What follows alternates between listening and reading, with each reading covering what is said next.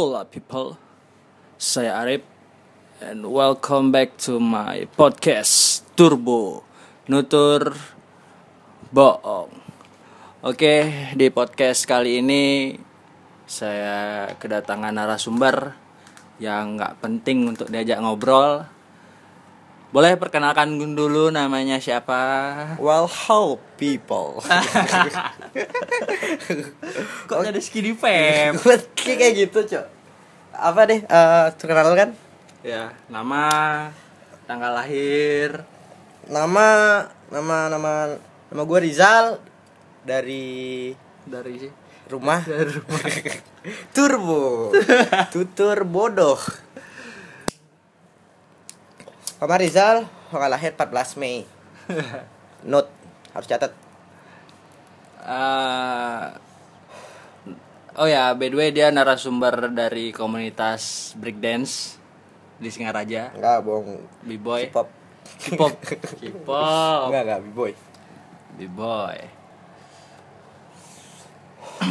Apa sih B-Boy, Jal? Menurut kacamata seorang B-Boy. Oke. Back with me. Oke, jadi B-boy itu sendiri sebenarnya gerakan atau tarian dari awalnya sih dari US, dari Bronx, dari kotanya hip hop. Oh, kotanya di situ. Bukan Detroit. Bukan. Oh, Bronx. Bukan. Lahirnya hip hop tuh dari Bronx, dari dan lahirnya di sana, di tempatnya di klub malam. Jadi setiap klub malam itu ada waktu break. Nah, di sana kalau yang kita sebut breaker atau b-boys atau beagle zaman dulu, setiap break time di klub itu mereka nari bebas, bukan perform sih, nari kayak jamming, tapi belum ada gerakannya. Jadi mereka jamming apapun dan kebentuklah itu yang namanya gerakan kejang, atau yang kita kenal sekarang dengan break dance, atau yang media bilang B-boy. Ya, B-boy and B-girls buat cewek. Terus itu kan istilahnya B-boy dari mana segala macam tuh udah tuh tadi. Terus apa sih enaknya yang B-boy? Enaknya yang B-boy sih kalau menurutku sendiri apa ya? Pertama sih aku ucapin thanks for hip hop and thanks for take me to be a b-boys. Soalnya kalau nggak ada b-boy sendiri pun pasti nggak jelas aku jadi apa. Mungkin jadi anak warnet, anak haram, astronot. Nggak mungkin, nggak mungkin. Soalnya nggak punya sayap. Tadi apa pertanyaannya? Enaknya di b-boy ya? Yeah. Enaknya sih ya, yang pertama kalau dari perspektifku udah ngelametin banyak orang. Bukan hip hop sih, but hip hop too much save money life. Money people. Terus yang kedua, buat nambah relasi, kontak. Yang ketiga jadi lifestyle. Yang keempat bisa dapat penghasilan. Yang kelima dapat teman, udah ya relasi ya. Udah. Ya banyak sih yang kita, kalau yang kita bisa dapat bukan dari b-boynya aja loh, tapi dari hip hop sendiri. Hip hop tuh elemennya apa aja sih? Sebenarnya ada banyak sih. Nih ya, gue bacain ya, ntar. Anjing. Searching dulu berada. Anjing, searching dulu. Bagi dong. Element of hip hop. Sebenarnya yang selama ini kita tahu sih mungkin ada 4. Apa aja tuh? Ada yang kita tahu selama ini, mungkin ada B-boy. Akarnya sih dari DJ, breaking. Terus ada graffiti atau orangnya bomber ya? Bomber. Terus bombing. Bombing kan gerakan apa? Bukan gerakannya siapa? Gambarnya. Objeknya. Ya, kata kerjanya. Terus ada DJ. Sama rap. Apa ya? Rap kan udah termasuk gini kan? Udah termasuk MC. Iya, MC. Sama DJ berarti itu karena. Oh, ini. MC, bomber, breakin sama DJ. Nah, itu yang apanya ya? Yang dasar hip hopnya sendiri ada 4. Terus makin banyak lagi ya, ada knowledge.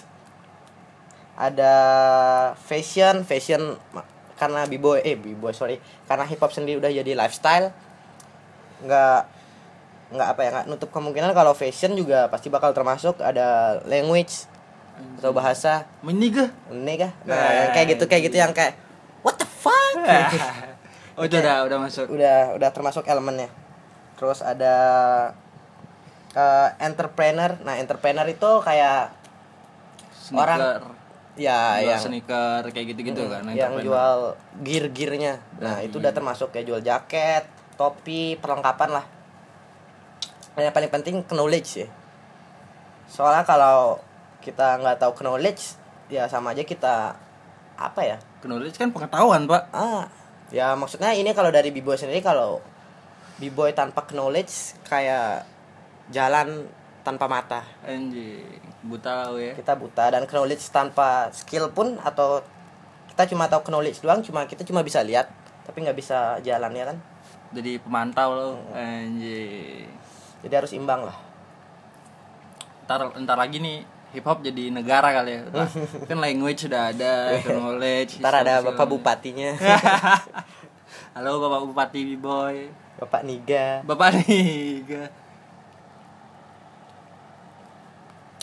Terus kau sendiri masuk B-Boy udah dari kapan sih? Nge-B-Boy sih dari SMA sih kalau aku nge-B-Boy ya. Ah katanya dari lahir. Enggak. Mungkin darahnya anjing, darah B-Boy mengalir. Darah kerasukan. Oh iya, ini for your information, kalau hip hop sendiri punya bukan elemen ya, kayak maksudnya roots, akar. Anjir, ada akarnya pak? Ada rulesnya juga nggak? Enggak. Jadi hip hop sendiri ini ada beberapa yang paling penting buat kita semua yang kita sebut mungkin namanya prinsip. Hip hop sendiri juga punya prinsip, ada apa tuh? Peace, love and goal. Enggak. Peace, love, unity and having fun. Berarti having fun ya, orang-orangnya nggak baperan ya? Enggak lah. Kalau baperan jadi YouTuber aja pak. Anjing. Berarti dis-disan tuh udah biasa. Udah. Saling cengin udah biasa ya. Udah jadi apa ya? Makanan sehari-hari. Anjing, cemilan tuh. Jadi culture sih. Berarti jiwa-jiwa meboyanya udah ada ya. Tapi meboya dalam artian meboyanya tuh boya pakai karya lah. Kalau katanya Kemal. Siap, meboya pakai karya. Nih biar sambil chill kita dengerin lagu-lagu hip hopnya anjing. Sambil ngobrol sambil dengerin lagu hip hop.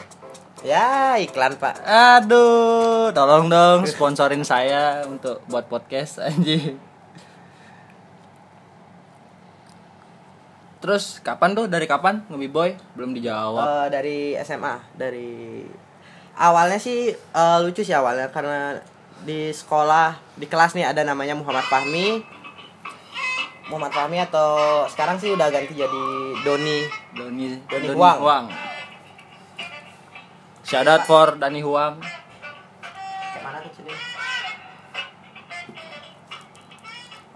Anjing jatuh kan?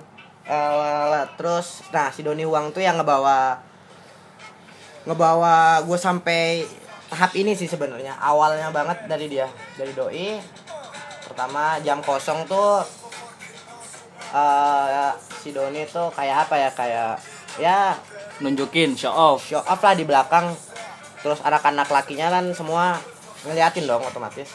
Dan ada yang nyoba-nyoba, ada yang sok-sokan bisa. Nah, gue salah satunya. Ya terus nyoba. Ya akhirnya ke bawah deh sampai sekarang. Secara nggak sengaja. Berarti dulu sebelum B-Boy lu ngapain? Futsal pak. Saya nggak ada basic nari sama sekali pak. Berarti lo futsal terus nge-B-Boy. Progres nge-B-Boy lau dari SMA sampai sekarang udah sampai mana nih? Jangan deh. Gue mau nanya nih, basic B-Boy apa aja sih? Basicnya sih sebenarnya ada 3. Ada top rock, footwork. Ada 4 sorry. Top rock, footwork, freeze, power move. Ada 4. Terus kontol. Role model Di B-Boy siapa aja sih untuk sekarang? Yang di Bali lah, yang di Bali sendiri. Kalau di Bali gue sendiri sih role modelnya sukanya Kak Tommy. Tommy dari Ariel Crew. Yang OG tuh? Ya OG sampai sekarang sih doi. Sampai sekarang masih eksis. Yoi. Terus siapa lagi? Kak Tommy, terus yang sering yang latih lah dari awal-awal tuh Kak Cabe. Bukan cabe-cabean ya? Cabe. Shout out to Tommy dan Cabe. Tommy Ariel Crew. Shout out for Ariel Crew sama Cabe mana? Fusion. Kak Cabe. Dan untuk role model sih sebenarnya bisa dari siapa aja sih, dari teman-teman sharing pun juga bisa jadi role model. Tapi ya, yang spesifik nih role model kau sendiri nggak ada? Ya Kak Tommy sih. Kak Tommy doang. Kalau dari Bali. Luar? Banyak sih. Dari luar tuh dari Rocksteady Crew juga banyak. Dari Rocksteady Crew tuh crew pertama B-Boys di luar negeri tuh. Dari Bronx.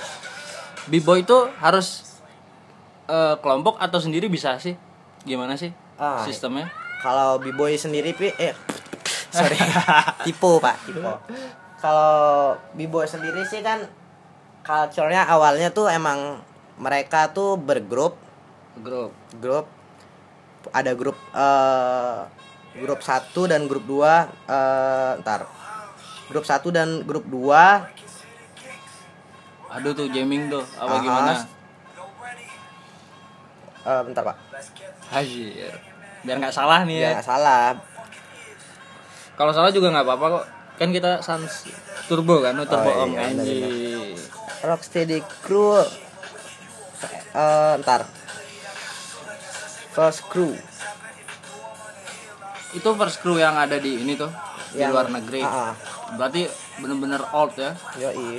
Tapi itu rombak terus nggak sih ini personilnya apa gimana? Personilnya bukan rombak sih, tapi kan pasti ada regenerasi. Nah, mungkin sekarang sih udah lebih kompleks, ada yang namanya MZK, Mike Zulu King. Nah itu B-boy dari seluruh dunia yang OG biasanya masuknya ke sana. Berarti itu grup untuk old generationnya di situ semua tuh. Nah itu sendiri pun awalnya kan ada dua kru yang otomatis udah bergrup dong. Dari culture-nya sendiri pun hip hop itu adalah sesuatu yang saling adu kayak saling TikTok lah istilahnya. Kalau di Bomber sendiri pun sebenarnya kan bukan sekedar gambar. Itu pun sendiri sebenarnya jadi signature krunya digambar, terus ada yang kru lain nggak terima ditumpuk sebenarnya kan. Berarti dari dulu nih udah ada saling berarti hip hop tuh keras lah. Iya Pak. Hip hop itu keras, Pak. Hip hop itu saling dis lah pokoknya. Dimanapun dari kecuali DJ ya, gue nggak tahu apa soal tentang DJ. Beatbox pun sendiri juga saling, misalnya kalau battle kan pasti saling balas-balasan kan? Pastilah beatbox. Rap apalagi? Gila tuh main katanya. Graffiti juga kayak gitu sih sebenarnya. Jadi kumpul. Harusnya bukan lomba. Kalau graffiti tuh kayaknya gue tahu harusnya bukan lomba bagus-bagusan gambar. Bagus-bagusan gambar sih kan harusnya itu jadi signature krunya dia yang ditumpuk saling tumpuk. Nah kayak main GTA deh. Ya kan kalau main GTA kan ada dari krunya Ciji. Ciji numpuk grafitinya kru siapa lah itu nggak tahu. Berarti culture-nya hip hop tuh berarti dari gangster apa gimana sih? Bukan gangster juga sih Pak, kalau gangster lebih ke kriminal sih. Tapi emang kalau zaman dulu hip hop itu identik sama kriminal sih. Emang identiknya kriminal kan. Soalnya kan masih belum ada dukungan lah dari pemerintah, dulu masih underground. Berarti terus pandangan kau tentang, kan banyak nih orang kayak wah hip hop tuh kriminal, hip hop tuh istilahnya nggak baik, terus hip hop tuh nggak punya masa depan segala macam, itu gimana sih menurut kau? Yang pertama tadi yang dibilangnya nggak baik ya, kalau nggak baik tuh menurut gue relatif sih. Nggak baik buat dia belum tentu nggak baik buat aku dong, atau bisa kebalik juga kan? Iya sih. Tapi kan orang banyak tuh persepsinya kayak gitu tuh, apalagi orang-orang Indo yang istilahnya apaan sih segala macam. Kalau di era yang sekarang sih kayaknya udah nggak ada sih kayak gitu. Kita bisa lihat kayak banyak kan yang udah bisa membuktiin kalau dia bisa hidup dari hip hop kayak yang orang semua tahu deh. Awalnya Sekoji mungkin yang semua orang tahu. Sekoji yang udah entertain banget. Berarti gimana nih menurut kau hip hop sama entertain tuh relate nggak sih? Relate ya. Relate. Tapi antara emang sedikit tabrakan sih, soalnya culture sama entertain itu emang nggak bisa jadi satu. Tapi kalau kita mau ngemodif atau mau masuk ke dunia entertain buat hidup untuk hip hop, ya harusnya mau nggak mau kita ngejilat ya. Iya. Ngejilat ya berarti ya. Kita nggak bisa full, soalnya banyak kok orang yang full entertain tapi jiwanya culture, atau kebalik juga orang yang cakapnya bilang, oh gue culture banget, tapi buktinya malah entertain banget. Ya menurut gue sih berada di tengah-tengah lah, biar lu bisa jalanin hobi sekalian bisa cari makan di sana. Realistis lah istilahnya ya. Jangan terlalu idealis juga. Kita idealis pun kita butuh makan juga pak sebenarnya kan.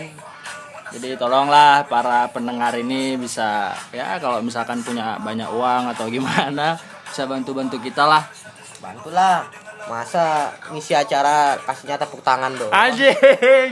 Pak sampai patah tulang, Pak. Kali tepuk tangan. Lo kira kita latihan enggak pijet segala macam. Yang tangannya pindah ke bahu, yang bahunya pindah ke kelingking gitu kan. Wah. Gila sih, Pak. Itu orang B-boy itu latihannya berapa lama sih untuk bisa dibilang sebagai B-boy? Kalau sebagai B-boy sendiri sih, ya sebenarnya dari menurut gue sih dari hati sih. Ya maksudnya udah tahu B-boy itu kayak gimana, udah tahu knowledge lah istilahnya. Kalau berapa lama latihan, sebenarnya B-boy itu bukan karate yang ada sabuk putih, sabuk hitam. Makin lama makin latihan makin dibilang B-boy banget, enggak sih? Karena B-boy sendiri itu sebenarnya lifestyle.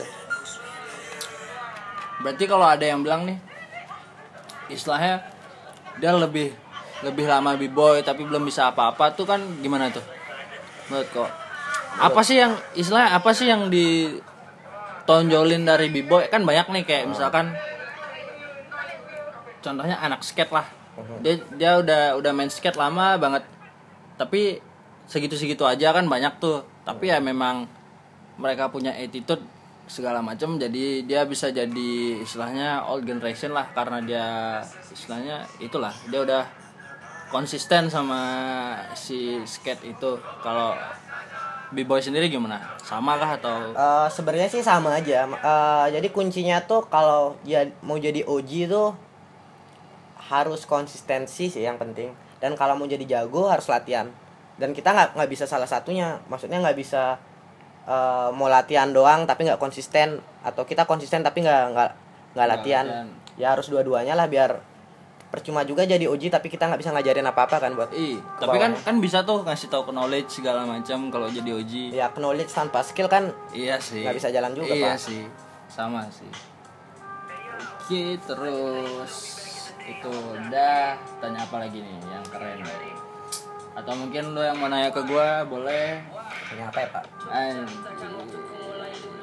Ini deh, gue mau nanya sesuatu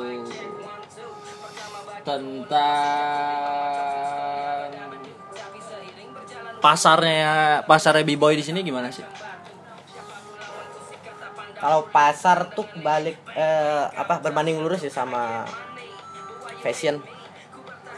Kalau misalnya di Singaraja nih, kalau zaman dulu pasarnya pasti hardcore, fashionnya juga hardcore kan. Nah kalau sekarang sih karena udah banyak media, warna, di media juga sebenarnya pasarnya lebih ke hip hop sih, lebih anak-anak muda. Role modelnya kan trap-trapan.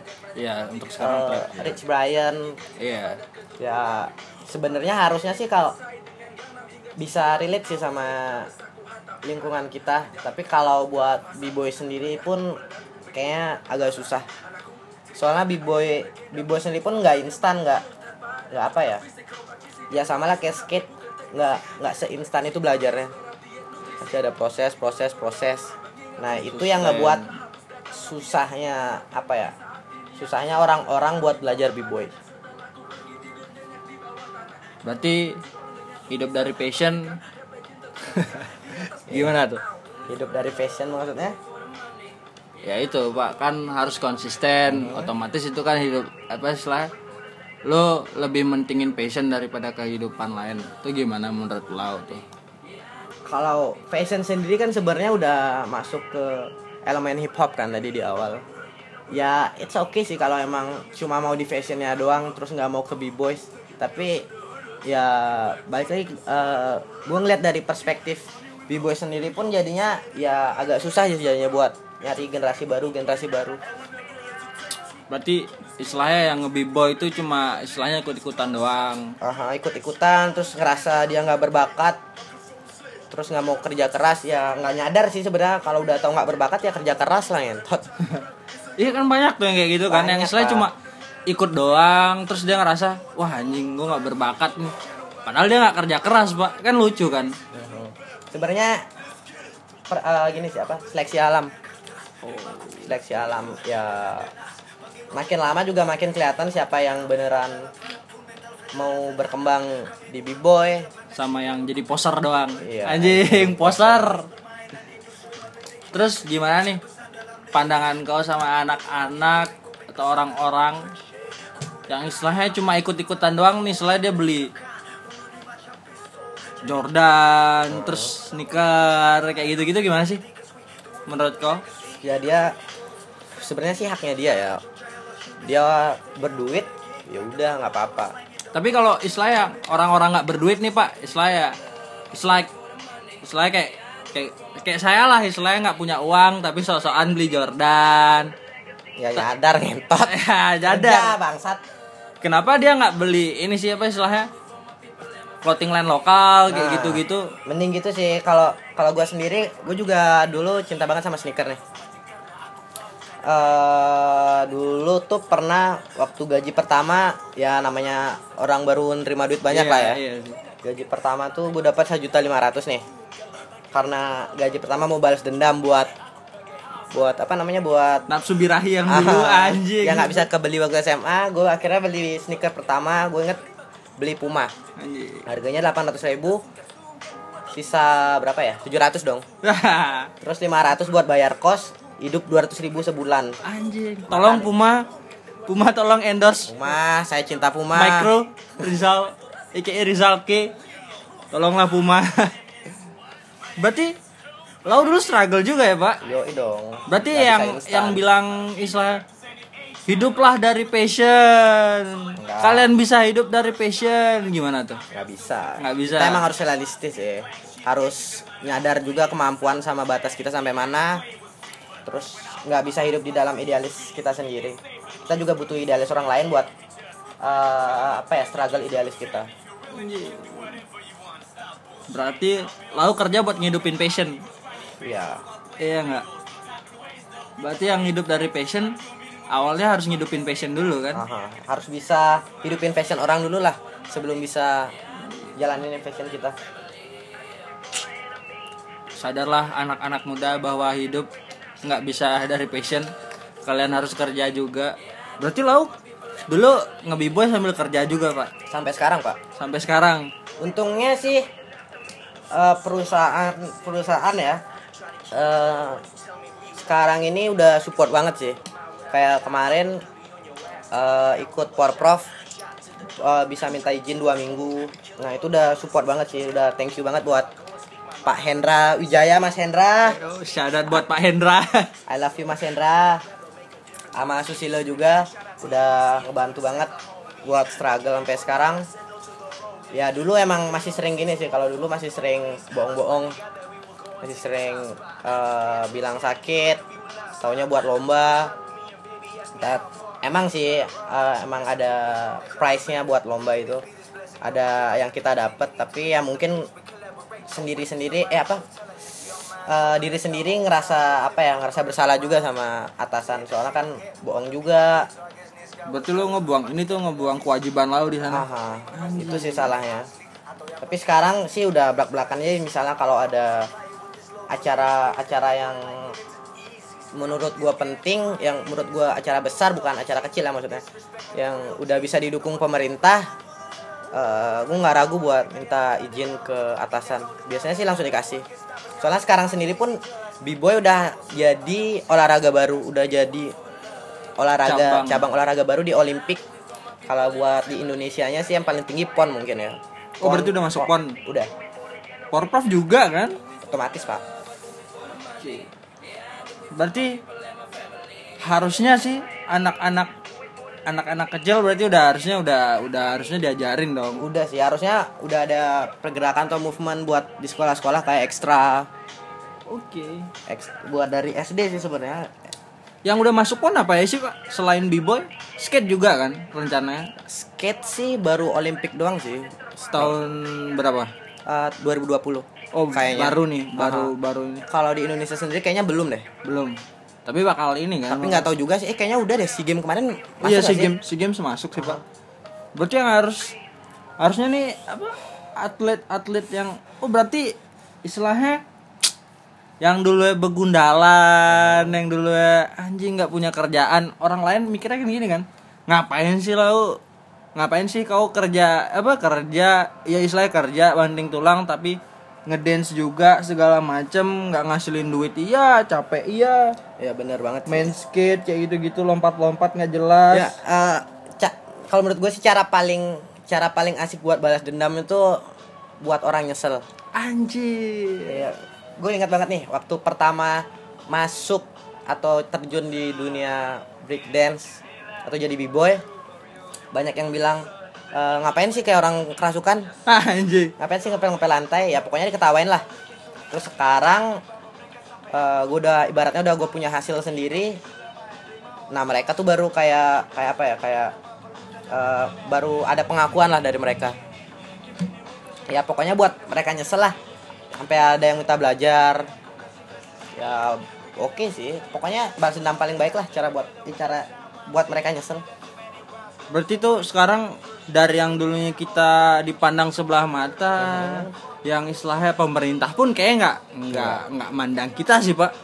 Terus terang sekarang udah jadi cabang olahraga baru itu gila sih, Pak, menurut gua, yang kayak anjing segini pesatnya loh. Berarti kita lebih pintar dong daripada orang-orang Islam yang ngikutin arus. Iya dong. Iya kan? Sedikit lebih beda, lebih baik daripada sedikit lebih baik. Anjir. Rizal 2019. Enggak, itu kata keras siapa yang nemu? Bukan. Tapi emang benar sih, Pak. Berarti kita jadi buat kalian yang dengerin podcast ini, berpikirlah di luar nalar kalian, berpikirlah menjadi beda.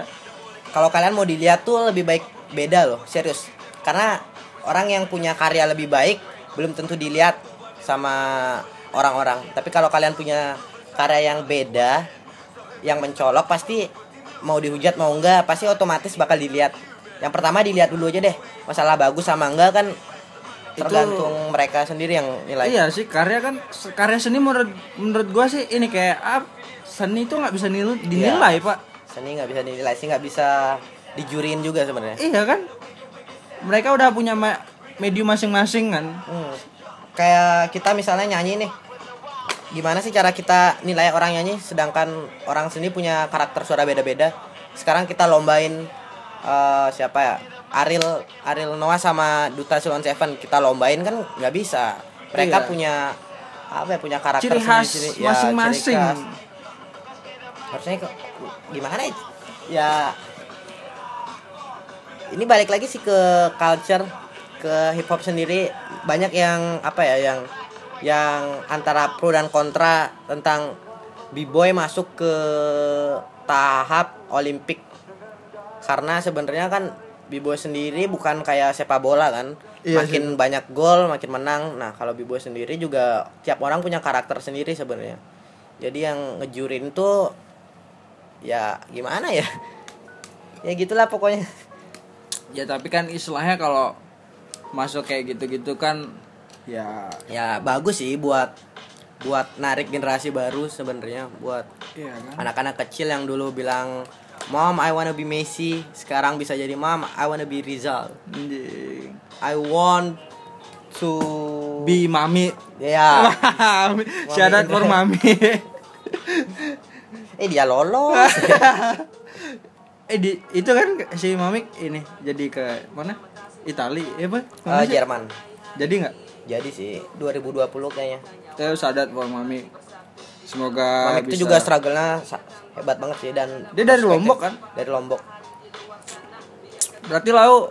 Oh ya nih. Buat kalian yang belum tahu dan banyak orang yang mungkin enggak tahu nih, progres kau selama jadi B-Boy udah sampai mana sih? Udah pernah juarain di mana aja sih? Menangin lomba di mana aja sih? Kalau progresnya sendiri sih sebenarnya panjang ya, Pak. Dari yang cuma bisa ikut biaya pendaftaran doang terus nggak lolos tahap selanjutnya. Anjir. Sampai sekarang udah mungkin udah ya belum tinggi-tinggi banget sih, masih banyak lebih tinggi, tapi ibaratnya ya udah berproses lah, udah berprogres. Udah bisa traktir teman. Ya, lumayan bisa traktir teman. Bisa beli ini itu, lumayan lah. Berarti udah bisa ngidupin nih si passion lo sekarang. Belum sih, belum 100% banget. Ya pokoknya yang pasti udah bisa buat balas dendam lah. Udah bisa buat mereka nyesel. Terus kan ada nih orang yang kayak bilang, atau mungkin pasangan atau gimana, kan banyak nih orang kayak gue sendiri pernah ditinggal sama istilahnya cewek lah, karena dia bilang kayak gini, ngapain sih ikut-ikutan B-Boy, atau ngapain sih ikut-ikutan skate, atau ngapain sih ikut-ikutan kayak gini, nggak ngasilin duit, terus segala macamnya, istilahnya dibilang jelek lah, terus cuma mabok doang segala macam. Itu gimana sih nanggepin kayak gitu-gitu? Ya nggak tahu sih kalau dari perspektif lu nggak tahu sih, soalnya kalau gue sendiri pun awalnya ikut B-Boy ya biar terlihat keren men, soalnya gue dulu cupu banget, anak warnet, wibu. Ya nggak wibu banget sih, tapi ya cupu lah pokoknya. Dan gue masuk B-Boy supaya bisa dilihat cewek jadi keren. Ya realistis sih. Terus makin lama tahu knowledge, dan kayaknya tujuan otomatis tujuan gue pun berubah, bukan sekedar buat cewek doang sih. Jadi udah apa ya, udah mikirin punya mimpi nih di B-Boy. Ada dong pasti. Berarti itu udah, berarti lo masuk B-Boy yang awalnya cuma coba-coba buat keren, akhirnya lo punya ini target lah istilahnya. Iya, punya target. Ya itu pentingnya knowledge sih. Soalnya banyak nih kayak gue bilang di Singaraja sendiri sih. Iya. Yeah. Banyak yang berskill beatbox tapi nggak ada knowledge, ya jadinya ya jadi apa ya, jadi ya arus sih, jadi B-Boy apa beatbox cuma sekedar beatbox aja. Cuma bisa, dia nggak punya target. Aha, nggak ada target ya, stuck di sana doang sih jadinya. Cuma itu buat keren-kerenan. Sayang banget sih. Kalau misalkan dia punya skill terus punya target, contoh kayak Dimas tuh kan, tahu kan Dimas? Uh-huh. Dia udah sampai Jakarta segala macam beatbox, ada tuh Dimas, tuh keren tuh Pak, anaknya Pak. Ya, soalnya dia maulah ke Lombok segala macam, punya target sih orangnya. Berstruggle sih yang penting. Nah, itu struggle. Enggak bisa semuanya instan. Mie instan aja perlu direbus. Anjing, siap. Berarti hidup lo perlu dipanasin dulu. Terus apalagi ya, ngomongin inilah soal kota sendirilah. Gimana sih kota Singaraja menurut kau tentang acceptance atau apa sih, penerimaan kota Singaraja dengan B-Boy, culture hip hop gimana sih menurut kau? Kalau menurut gue sih kurang banget sih, kayak dari orang awam sama dari anak-anak mudanya sendiri juga kurang banget. Yang pertama dari anak muda tuh mereka udah apa ya, udah auto meboye. Terus padahal mereka pengen tapi kayaknya malu deh buat belajar. Sama satu lagi sih Pak, menurut gue orang Singaraja tuh terlalu ngikutin ngikutin apa sih, arus yang dari Jakarta. Aha. Danila naik, pada ikut dengerin Danila. Siapa sih Wordfang si Hindia naik, ikutin itu. Terus waktu Roy Ricardo anjing, waktu apa rap-rapan naik di YouTube, mereka jadi anak-anak rapper gitu. Yang kayak gitu-gitu sih orang-orang Singaraja ya kan. Iya, karena seleksi alam sih ujung-ujungnya. Iya. Sekarang jadi banyak yang pencinta senja kopi. Anjing. Entar lagi hilang, Pak, yakin? Pasti. Jadi koplo-koploan lagi kan, feel koplo lagi naik. Iya. Om Didi 4. Iya. Terus yang dari orang-orang awamnya sendiri juga kurang banget sih, kayak ini yang menurut gua aneh banget di Singaraja khususnya, acara lomba dance sih. Acara lomba dance. Lomba dance banyak, Pak. Tapi jurinya yang ngentot, Pak. Jurinya tuh aduh. Jurinya tuh diambilnya dari instruktur Zumba. Zumba sendiri itu kayak senam deh ya kan? Iya, Pak. Setahu aku sih Zumba senam. Kan senam kan? Senam yang ada koreografinya. Sama kayak poco-poco atau apa mungkin. Iya, ya. Tapi bisa jadi juri lomba dance loh yang enggak ada struggle-nya mereka. Ya mungkin mereka berstruggle sih, tapi ya apa ya, udah di luar kotak sih, di luar circle. Terus ada lagi itu yang jadi juri apa sih? Juri lomba, Pak. Lomba apa? Lomba dance sama B-Boy? Bukan, dance modern lah. Udah gak masuk sih. Terus ada yang dari ogoh-ogoh. Juri ogoh-ogoh bisa jadi juri lomba dance tuh udah hancur banget sih sebenarnya. Karena itu kali, Pak, emang ya itu Singaraja emang apa ya, orangnya gak ada yang mau beda sih. Menurut aku ya, istilahnya mau instan semua sih. Iya, mau instan semua yang kayak udah kita ngambil jurinya yang ini aja, yang ini aja, segala macam. Ya segitu-gituan aja sih. Pemerintahnya aja kayak gitu anjing, apalagi masyarakatnya ya kan. Banyak sih padahal teman-teman yang harusnya udah bisa jadi juri di Singaraja ngalah apa ya, ketutup jadi sama jurinya di luar. Kan lucu kan. Nggak usah jadi juri lah, banyak kok istilahnya musisi yang dari Singaraja atau B-Boy yang kayak kau. Kok terkenalnya bukan di Singaraja sih, Pak, menurut gua, Pak. Lo terkenalnya di Denpasar, Pak. Kenalnya di IG anjing. Anjing. Following gua banyak loh. Anjing. Jangan lupa follow ya. Rizal dan Edmurai Rastel anjing. Jadi ya menurut saya Singaraja kurang apresiasi sih, Pak. Kurang eksplor sih sebenarnya. Ya itu sih, kurang eksplor juga. Baik lagi karena malesnya kali ya. Karena pengen instan. Terus itu sih juga sih, jangan terlalu ikut-ikutan lah. Pesan-pesan saya, karena kalau ikut-ikutan juga jelek. Ya yang penting berkarya aja dulu, men. Jangan banyak gaya. Iya sih, berkarya. Gini deh. Banyak orang sini yang kayak istilahnya, lu buat apa sih, jelek anjing segala macem, yang kayak wah ngentot. Lo nggak tahu, Pak, susah buat karya gimana anjing. Ya it's okay lah kalau kau misalkan nggak punya karya untuk ngeritik orang, ya nggak apa-apa lah. Mau kritik aku, mau kritik kau, ya it's okay lah. Ngeritik ya kalau kau mau ngeritik pun ya harusnya logis lah. Punya apa ya? Punya kunci jawabannya lah. Kritik tuh harus ada solusinya. Nah, harus ada solusi. Kritik tanpa solusi itu jatuh-jatuhnya ngejatuhin sih. Setuju. Nah, itulah, jadi bagi orang-orang Singaraja kalau mau boye silahkan, kita juga senang memboye, cuma ya jangan terlalu bego lah jadi orang. Kalau mau bego jadi orang ya ntar lau yang bakal malu sendiri, Pak, ujung-ujungnya, Pak. Yoks. Ya kalau malu ya orang Singaraja nggak ada malunya sih, Pak. Iya kan? Bener banget, Pak. Singaraja. Minum kayak gitu-gitu doang sih kerjaannya. Ya, dari pola pikirnya sih, dari gengsi juga. Iya, ini sih, mungkin agak out of the topic, tapi nggak apa-apa, kita kan santai. Apa ya? Kalau dibilang sara mungkin bisa jadi sara, tapi it's okay. Kayaknya pemikirannya orang-orang Singaraja tuh terlalu gedein gengsi deh. Paling bukti kecil, paling kecil aja deh, orang yang pengen, yang dianggap sukses. Anak muda yang dianggap sukses itu anak muda yang bisa berangkat kapal pesiar. Gue mau nanya sih, emang kalau berangkat kapal pesiar, lu jadi apa sih? Ya, jadi pesuruh juga kan? Jadi kacung juga kan? Emang bedanya dia digajinya dengan dolar. Ya kita juga digaji dengan dolar ya, kok. Bedanya TKI sama TKI kan apa? Enggak beda jauh, Pak. Iya kan?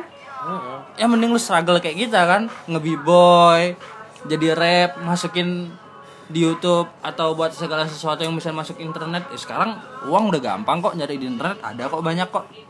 Iya kan? Dibayar pun dibayarnya pun juga dengan dolar kan? Iya kan? Ya lebih baik jualan sih. Iya. Daripada apa ya, daripada mending jadi budak di negeri sendiri daripada orang di negeri orang lain ya kan? Orang Singaraja lebih milih jadi penjaga distro ketimbang buka usaha sendiri. Anjir, iya sih, Pak. Mungkin keren sih, tapi kan ya kalau dilihat secara duit kalah jauh kan. Gini deh, Pak, kalau buka distro jadi penjaga distro is oke lah. Dia punya roots kan. Dia punya istilah effort buat kita juga kalau distro. Tapi yang jadi masalah apa ya? Itu sih, Pak, masyarakat tuh terlalu egonya terlalu tinggi, gengsinya terlalu tinggi, Pak. Tinggi banget. Gengsinya terlalu tinggi, Pak. Tinggi banget. Ngapain sih gengsi anjing? Iya kan? Awas nabrak burung loh. Anjir. Kalau burung pesawat lewat gimana? Jatuh lah. Soalnya gayanya setinggi langit. Anjir. Iya sih, Pak. Gila. Terus progres udah segala macam. Pesan gue buat orang-orang Singaraja apa sih? Berkarya dulu aja. Berkarya. Jangan banyak gaya. Anjir. Gaya tanpa karya is nothing. Itu pesan lo. Berkarya ya, mau buye tetep lah mau buye. Soalnya udah jadi culture Singaraja, jangan dilangin lah. Tapi mubuyu dengan karya lah. Dan jangan kayak orang desa pokoknya. Hah? Jangan kayak orang desa, norak. Kalau orang desa masih mending sih, Pak. Orang desa senorak-noraknya orang desa ya segituan lah. Dia masih istilahnya ngayah juga sih. Iya, itu. Masih nyangkul juga. Yang istilahnya orang kota ke desa-desaan sih enggak benar, Pak. Itu beda loh orang desa. Sorry, bukan orang kampung. Maksudnya kampungan sama orang kampung itu kan beda kan? Iya beda, Pak. Nah, orang kota tuh orang-orang sini kebanyakan kampungan sih. Anjir. Ya shout out buat orang-orang Singaraja yang ngerasa dirinya kampungan, bertobatlah. Sebelum ditobatkan dan sebelum hilang dari muka bumi ini. Ya sekian. Ada pesan lagi? Apa ya? Ya kalau mau hidup dari fashion sih. Dari fashion harus struggle lah yang penting. Jangan kerja mau keras instan ya? Sama konsistensi. Itu penting banget. Konsisten, kerja keras. Terus kalau udah tinggi jangan lupa regenerasi. Anjir tuh. Jadi konsisten, kerja keras, regenerasi jangan lupa tuh. Ya sekian podcast dari kita. Narasumber dari Rizal KE Mikro. So ya, begitulah podcast pada episode kali ini. So gua Arif mohon pamit dan gua Rizal mohon pulang. Stay tune in my podcast Turbo Nutur Boong. Oh ya, satu lagi pesan dari saya, jangan mudah percaya omongan kita karena ini semua bohong. Dan kalau kalian ya mungkin punya pemikiran yang bagus dan otak kalian bekerja, kalian bisa memilah mana informasi yang baik untuk dicerna dan bisa bilang gak usah dicerna. So ya, sekian dari kita. Peace out. Ya, I'm Arif, Turbo Nutur Boong Podcast Session. I'm signing out. Peace.